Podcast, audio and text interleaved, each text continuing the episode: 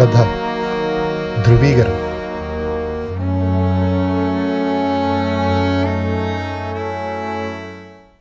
നിങ്ങൾക്ക് ഈ സുഖീയനും വടയും മാത്രമുണ്ടാക്കാതെ വല്ല പൊറോട്ടയും ബീഫുമൊക്കെ വിളമ്പിയാൽ എന്താണ് നേരെ? മൊയ്തു മൗലവി സുബഹി നിസ്കാരം കഴിഞ്ഞാൽ നേരെ വരുന്നത് കാശുമണിയുടെ ചായക്കടയിലേക്കാണ്. കാശുമണിയുടെ അച്ഛൻ കേശവൻ നായർ ചായക്കട നടത്തുന്ന കാലം തൊട്ടേയുള്ള പതിവാണ്.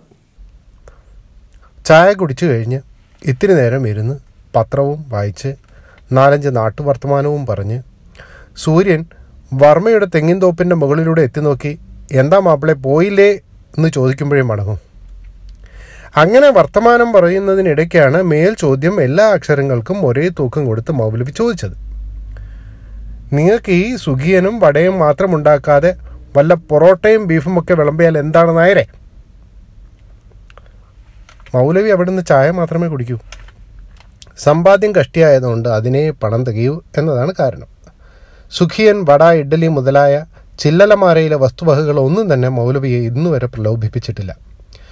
വീട്ടിൽ ചെന്ന് ബീവി വിളമ്പുന്ന പുട്ടോ ഇടിയപ്പമോ പത്തിരിയോ കഴിച്ച് ലുഹർ വരെ കിടന്നുറങ്ങലാണ് ശീലം.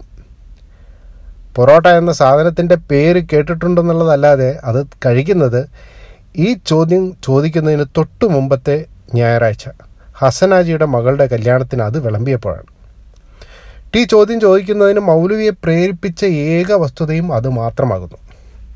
എന്നാൽ മൗലവി തലേ ദിവസം ഉണ്ടായ സംഭവം അന്നേക്ക് ഓർമ്മിച്ചു വെക്കേണ്ടതാണെന്ന് അറിഞ്ഞില്ല. ഒന്നല്ല, അങ്ങനെ അനവധി സംഭവങ്ങളുണ്ടെന്നും അറിഞ്ഞില്ല. തലേ ദിവസം ചായക്കടയിൽ നിന്ന് ഇറങ്ങി പോകുമ്പോഴാണ് ഫൗസിയയും ചന്ദ്രികയും സ്കൂളിലേക്ക് പോകുന്നത് മൗലവി കണ്ടത്. ഫൗസിയ അസ്സലാമു അലൈക്കും എന്ന് പറഞ്ഞു. മൗലവി വാലൈക്കും സലാം എന്നും.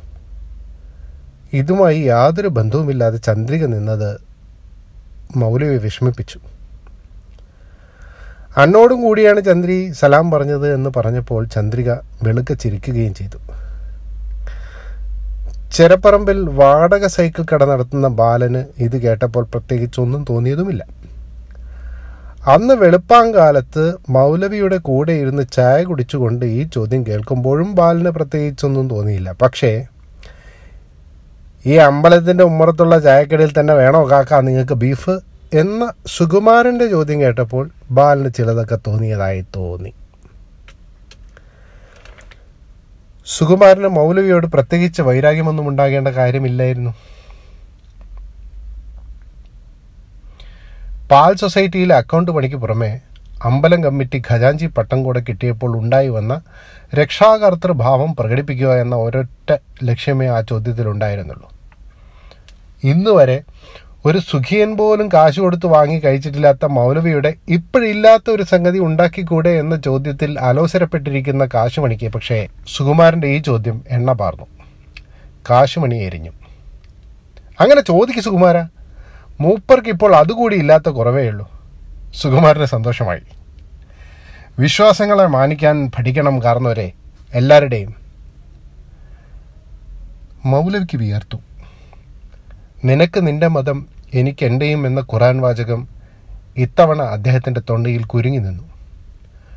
ഖുർആൻ മതസ്വാതന്ത്ര്യം തന്നെയാണോ ഈ വരികളിൽ ഉദ്ദേശിച്ചിട്ടുള്ളതെന്ന് ഉറപ്പില്ലാഞ്ഞിട്ടും മദ്രസയിലെ കുഞ്ഞുങ്ങളെ ആ അർത്ഥം പറഞ്ഞുകൊടുത്ത് ആവർത്തിച്ചു പഠിപ്പിച്ചിരുന്നു.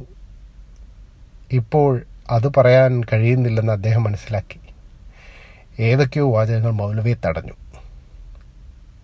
അതിന് ബീഫ് കഴിക്കാണ്ടിരിക്കണോ നിങ്ങളുടെ മതം? ഇത്രയുമായപ്പോൾ ബാലിന് താൻ അവഹേളിക്കപ്പെട്ടിരിക്കുന്നു എന്ന തോന്നൽ ശക്തിയായി ഉണ്ടായി. നിങ്ങളുടെ എന്ന പദം മൗലവി മനഃപൂർവ്വം പ്രയോഗിച്ചതാണെന്ന് ബാലിന് തോന്നി.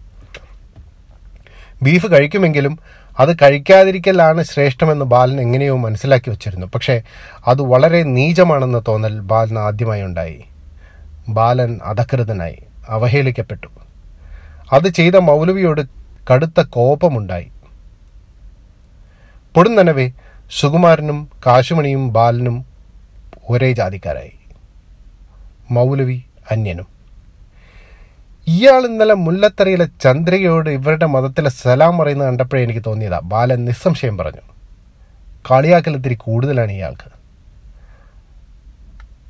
അറബികളുടെയും ഒട്ടകങ്ങളുടെയും മരുഭൂമിയിൽ ഒറ്റപ്പെട്ടുപോയ മൗലവിക്ക് തൊണ്ട വരണ്ടു.